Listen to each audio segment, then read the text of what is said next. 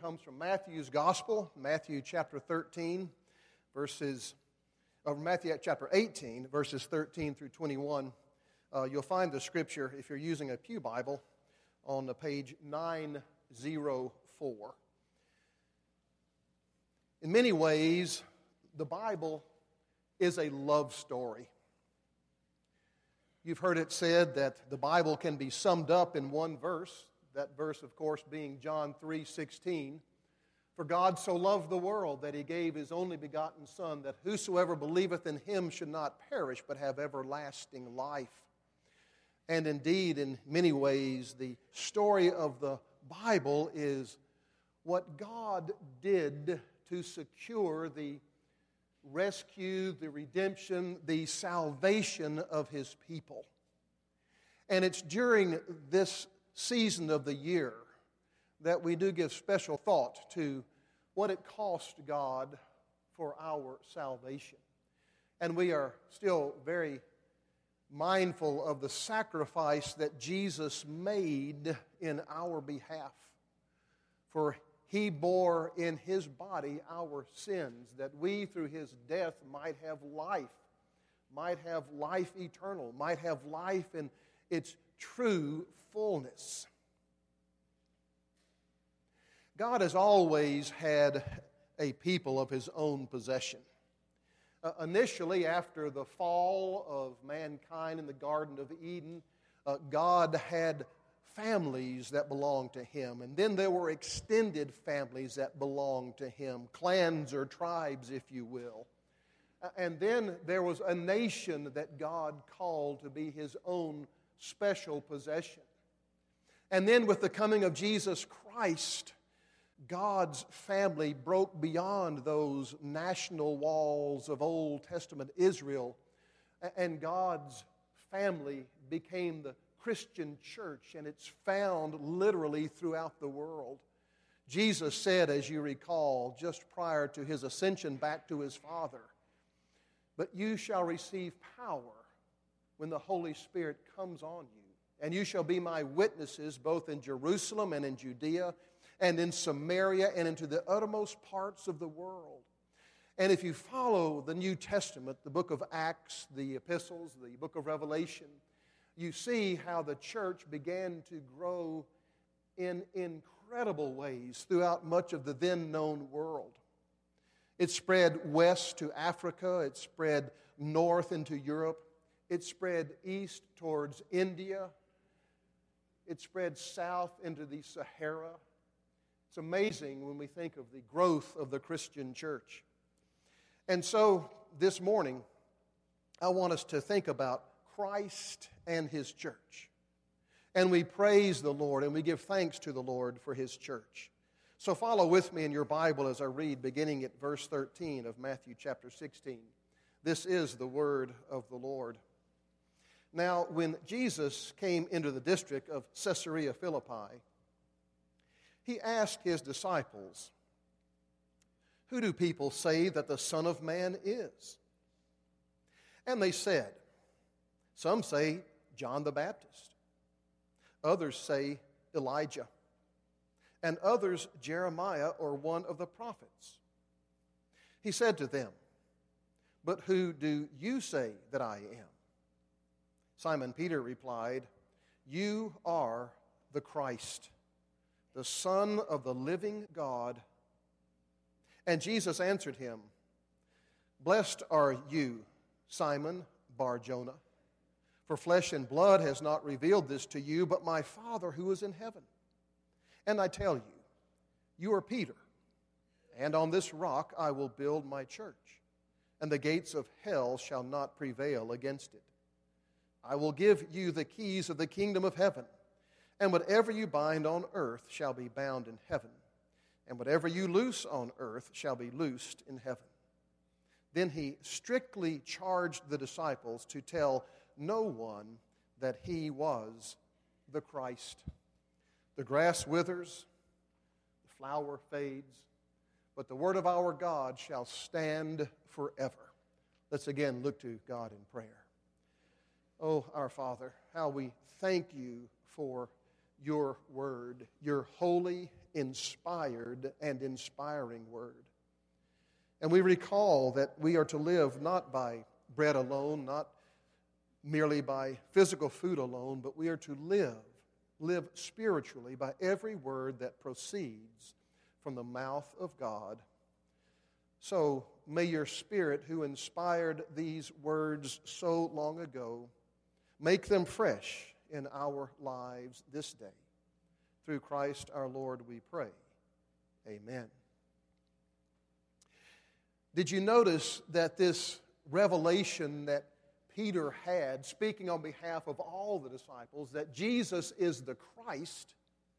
Uh, that, by the way, is the Greek term for Messiah or anointed one, was revealed to him by God the Father. It wasn't that Peter was so clever that he figured out who Jesus was, it was that God the Father revealed to Peter that Jesus is the anointed one, that Jesus is the Messiah. And if you and I have come to faith in Jesus Christ as the Messiah, if we declare him to be the Messiah, it, it's not because we are, are so bright and so clever. It's because God the Father has revealed it to us, and God the Father has drawn us to Jesus Christ because Jesus said, No one can come unto him except the Father draw him. And if we have faith in Jesus Christ, it is because God has given us that faith and we have been born again, not by our own power, but by the power of the Holy Spirit. But this is a tremendous revelation, and this is a tremendous declaration of who Jesus Christ is. And we must continue to affirm these biblical teachings, this orthodox belief in this day of such rampant pluralism. And we are constantly bombarded in our country and in our culture that there are many ways to God, if indeed there is a God, and Christianity at best is merely one of the ways and not the best one at that. And Christianity is if you will, taking it on the chin in our culture. And so we need to look again at God's Word about His Son, Jesus the Messiah, Jesus the Christ, and what Jesus is doing in this world in terms of His church. And so the first thing that we want to consider is the foundation of the church. What is the foundation of the church? Now, you would think that Christians could be of one mind about the foundation of the church, but the reality is that Christians are not of one mind, and I don't mean just the distinction between the Roman Catholic Church and the Protestant Church. I mean within evangelical, within conservative, within reformed circles, there is disagreement as to exactly what the foundation of the church is. Look again, beginning at verse 15. Jesus said to them, But who do you say? The you there, by the way, is plural. He's addressing the disciples. But who do you say that I am? Simon Peter, replying on behalf of the disciples, as Simon Peter was prone to do, Simon Peter replied, You are the Christ. You are the Messiah you are the anointed one. You are the longed for one, the Son of the living God. And Jesus answered him, Blessed are you, Simon Bar Jonah, son of Jonah, for flesh and blood has not revealed this to you, but my Father who is in heaven. You know, there's still confusion among certain people today about God's way of salvation. Uh, there are those who believe that God's way of salvation for Old Testament Jews was by their obedience to the law.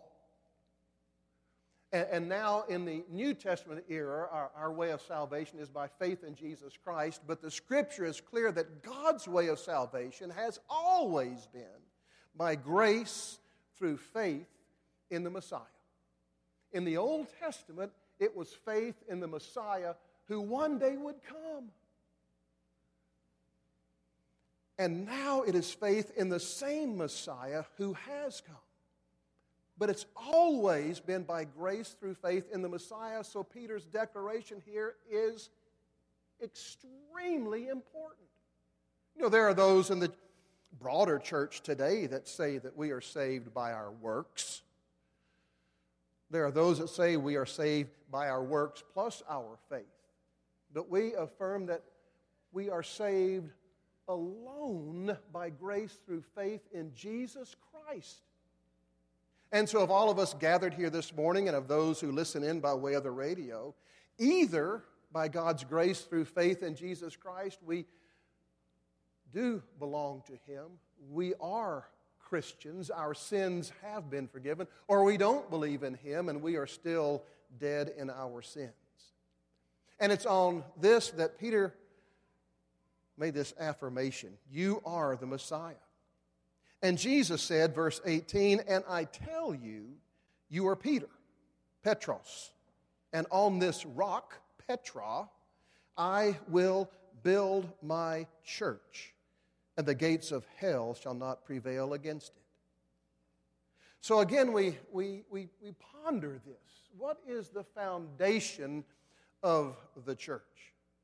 Is it Peter and by association the other apostles? Is it Peter's confession that you, Jesus, are the Messiah? Or is it Jesus Christ the Messiah as the foundation? Or is it some combination of these? You know, I'm, I'm tempted to want to say yes. Could there be a play on words between Petros and Petra? Could be.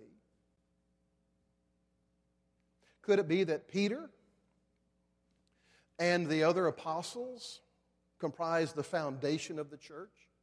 By the way, we, we read in our responsive reading from Ephesians chapter 2 these words. Listen again to these words. So then, you are no longer strangers and aliens, but you are fellow citizens with the saints and members of the household of God. Built, listen to this, built on the foundation of the apostles and prophets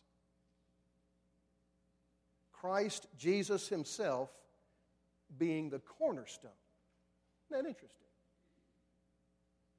We know that Christ is a cornerstone. We also know that Christ is the capstone, the headstone. We know that Jesus Christ is the Lord and the King and the head of the church, the church universal as well as the church local.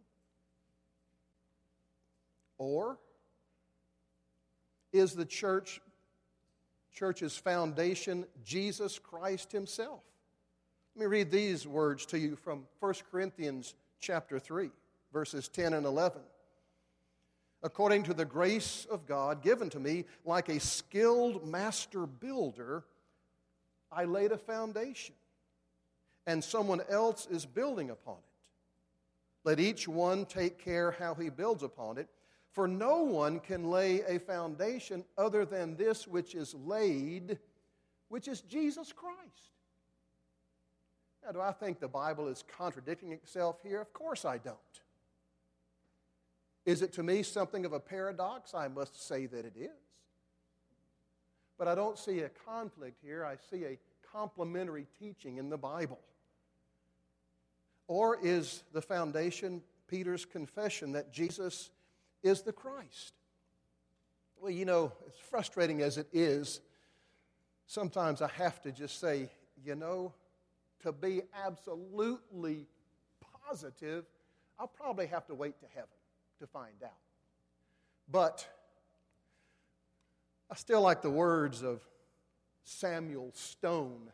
So if I'm going to come down, this is where I'm going to come down. The church's one foundation is Jesus Christ, her Lord. She is his new creation by water and the Word. From heaven, he came and sought her to be his holy bride. With his own blood, he bought her. And for her life, he died. But let me say that the teaching of the apostles that we find recorded for us in this holy word is vital to the foundation of the church. And this congregation is founded upon Jesus Christ and His holy word.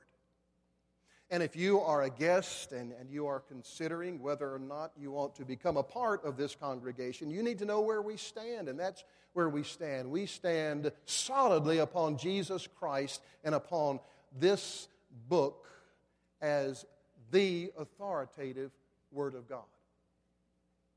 Now, another thing that we want to consider here, and that is the building of the church.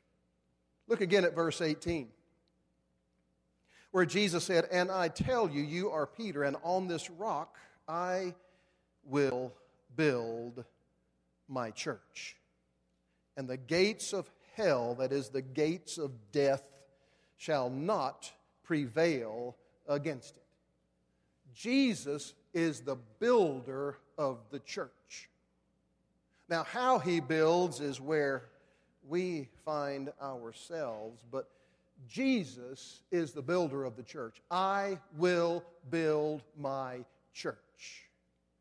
For those of you who are here for our missions conference, I think it was on Friday night when uh, John and Diana Bowers were teaching us uh, the refrain there about the building of the church. Uh, if it comes back to your mind, it's, it's a tune that just sticks with you. I, Jesus said, I will build my church. I will build my church. The gates of hell shall not prevail. I will build my church. And what Jesus promised 2,000 years ago is still being fulfilled today. Now, as a congregation, we have the, uh, the privilege and the opportunity of sending out two short term missions teams. Uh, was talking with Steve, and he's going to be heading up the team going to Costa Rica with the Davilas. And 14 folks are going on the missions trip to Costa Rica, and some 22 folks are going to be going to South Shields, England. Matt Stanley is the, the leader of that team. And what a blessing this will be for our folks. Stephen and I were commenting that, that going on a short term missions trip often is more beneficial for those who go than for those who receive those who come. It's a lot of work for them. It's a lot of work for the Davilas. It's a lot of work for the South Shields congregation. But what a blessing for those of us who are able to go. I, I can't tell you what an encouragement it is to see the Lord at work in other countries and in other cultures and to worship the Lord with believers who speak a different language, who come from a different background. It is an incredible experience. Now, in the New Testament, the church is sometimes referred to as the body of Christ, which it is, the bride of Christ, which it is, the temple of God, which it is. And in the New Testament, the church is usually referred to as either the universal church and what I mean by that is, as expressed in the Apostles' Creed, the Holy Catholic Church. Not the Roman Catholic Church, and not the Presbyterian Church, and not the Pentecostal Church, and not the Independent Bible Church, but the Holy Catholic Church. It's holy because it's called out by God. It is Catholic because it's found throughout the world. Jesus said, I will build my church and the gates of hell will not stand against her, will not prevail. Jesus Christ is the builder, and the amazing thing is that he chooses to build his church through us. Oh, to be sure, it's by the power of the Holy Spirit, it's through the Word of God, but we are instrumental in the building up of the church of the Lord Jesus Christ, and you are a vital part of that. And you say, well, who am I? What do I have to give?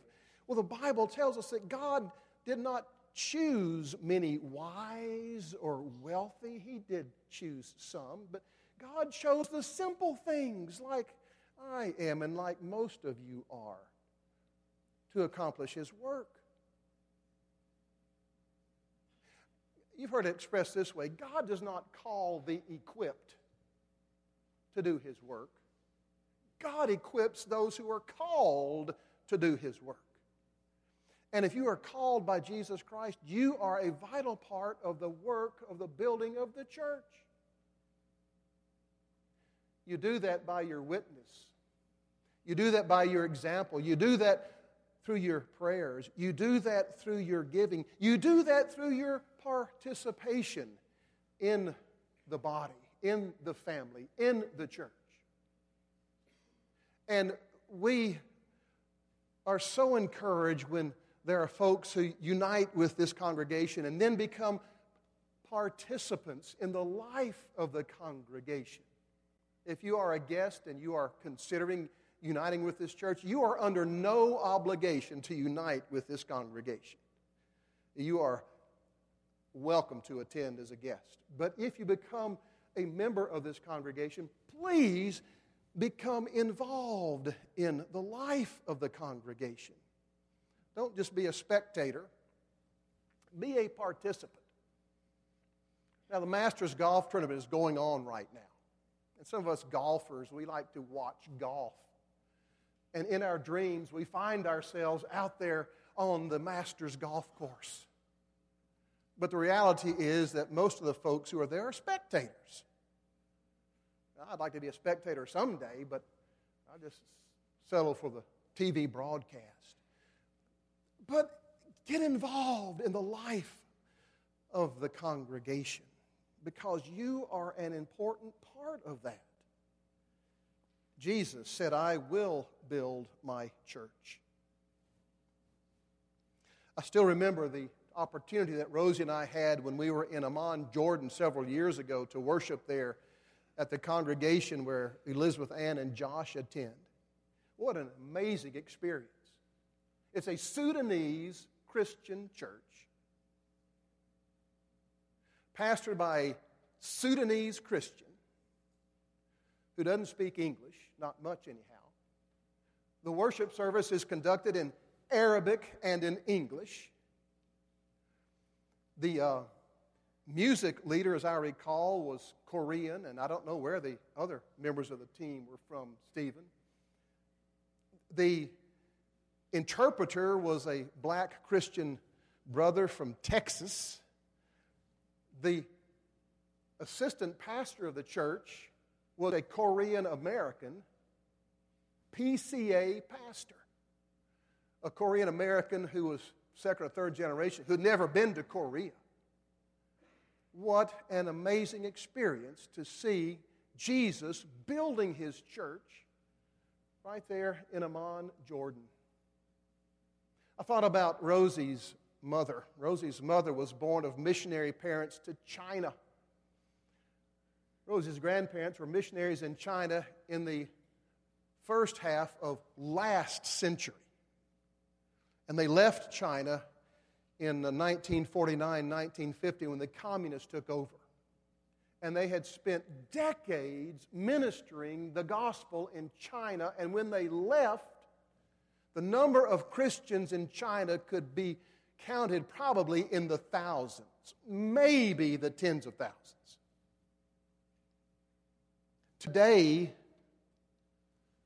it is estimated that there are over a hundred million Christians in China.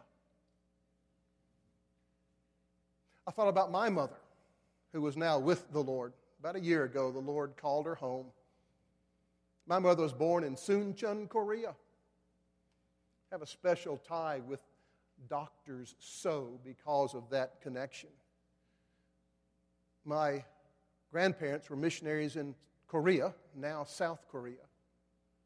They left the mission field in the late 20s. When they left, the number of Christians in Korea could be numbered in the thousands at most.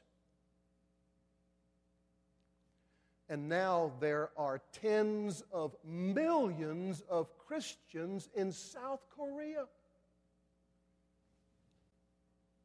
As a matter of fact, they estimate that there are, oh, 10 or 11 million Presbyterian Christians in South Korea. Just to give you a comparison, we estimate that there are about 2.5 million Presbyterian Christians in this country.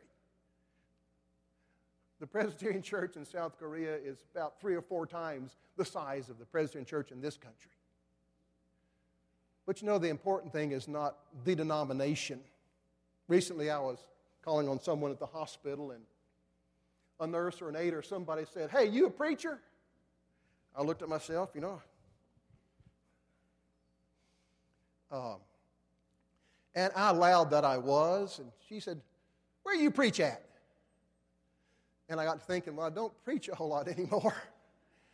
I do teach. Uh, I said I was an assistant pastor at First Presbyterian Church. And then I told her, as I'm prone to do, I said, the important thing, though, is not your denomination.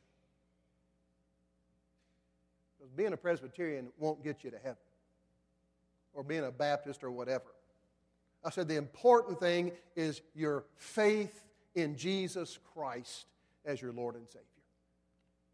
You know, one of the blessings uh, I experienced when the Will Graham celebration was here about a year ago was to see Christians across denominational lines come together in our commitment to Jesus Christ as Lord and Savior. I believe doctrine is very important. Of course, I do. But I tell you, Jesus Christ is our focus as Christians. And Jesus said, I will build my church. And you are an important part of that. And then one last thought here, and that is what we can think of as the fellowship of the church. Jesus said, I will build my church. Again, it's referred to sometimes as his body, his bride it reminds us of the fellowship that we are to have in Jesus Christ. The Apostle John, writing in 1 John, said that we have fellowship one with another, and truly our fellowship is with the Father and with His Son, Jesus Christ. And it's a, an awful thing for people to go to a church and the name of Jesus is rarely ever mentioned. You'll hear the name of Jesus mentioned a lot around here because this is His church and we are His people. And our fellowship with one another is rooted in Him. Jesus said this on the night that he was betrayed A new commandment I give unto you, that you love one another even as I have loved you. By this shall all men know that you are my disciples if you have love one to another.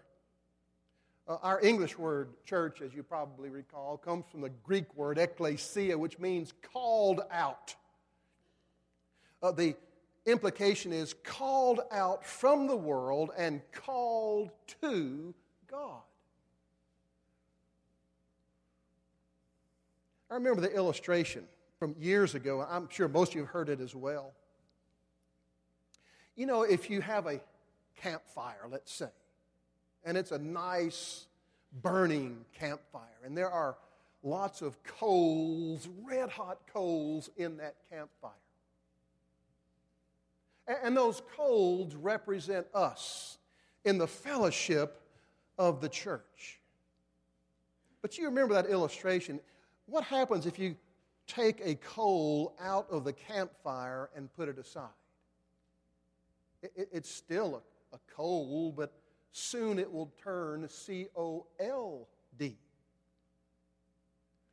And it's such a tragic thing when that happens in a congregation when there are those who at one time who were so involved in the life of the church, but then they began to withdraw, and then it seems they just disappeared. And they've grown cold let's not do that. Let's stay vitally connected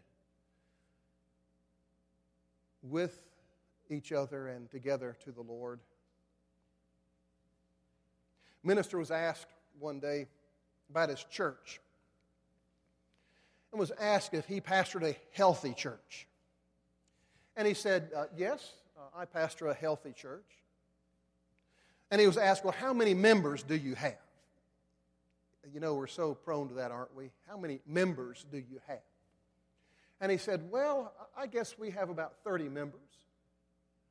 And of course, I thought about the South Shields Church, where our missions team is going this summer. They have 30 or 40 members.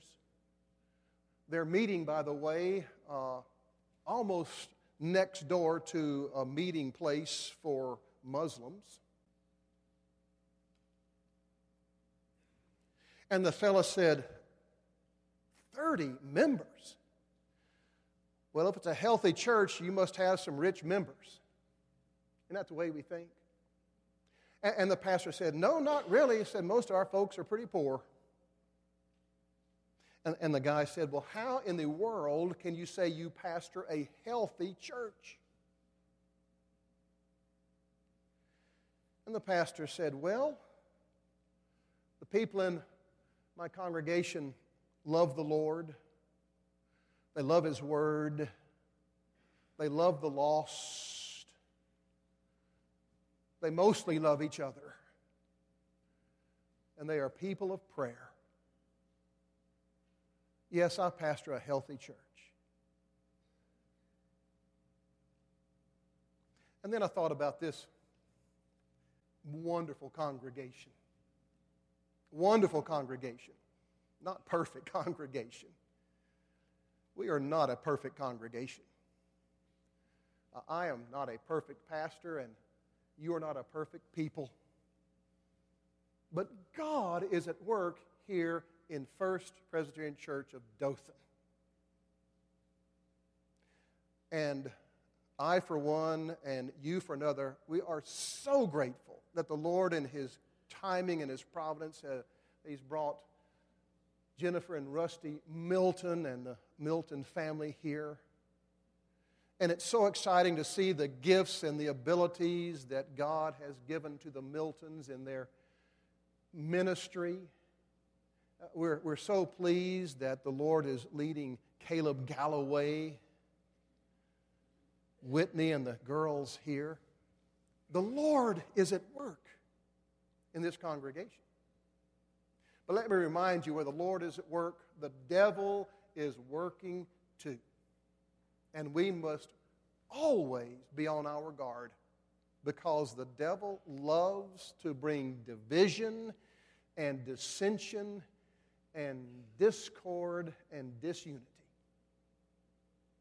And we must always be on our guard. But this is Jesus' church. And He is at work. He is at work in you, and He is at work through you. So, what can you do? Participate. Don't just spectate. Pray Pray earnestly, pray fervently. Pray for our leaders, our men, our women, those that work with our children. Pray for our staff. Pray for our preschool and our daycare and our little lambs. Pray for the ministry of providence. Give as God has blessed you. Give to the work of Christ in and through this church and tell others. Oh, not so much about First Presbyterian Church. Tell others about Jesus, the King, the head, the Savior, the shepherd of His church. And to God, Father, Son, and Holy Spirit be all the praise and all the glory. Let's pray together. Oh, Lord our God, how we thank you for Jesus Christ, the King, the head, the Savior, the shepherd of his body on earth, the church, of which I trust that most here by your grace through faith in Jesus, are a part. And oh God, we give you humble thanks for the leadership that you have provided for us. Leadership among our congregation. Men who are in leadership, women who are leaders, those who work with our children, those who work in the various ministries of this congregation. Lord God, we give you thanks. We give you thanks for Rusty and for Jennifer, for the children, for Caleb and Whitney, for their children. We give you thanks, O oh God, that you, Lord Jesus, are building your church. And we remember that the very gates of hell, death itself, will not prevail against it. So we give you our thanks as we offer our prayer in your name. Amen. Our hymn of response is number 355 in your hymnal. If you'll stand together, we'll sing all four verses of We Are God.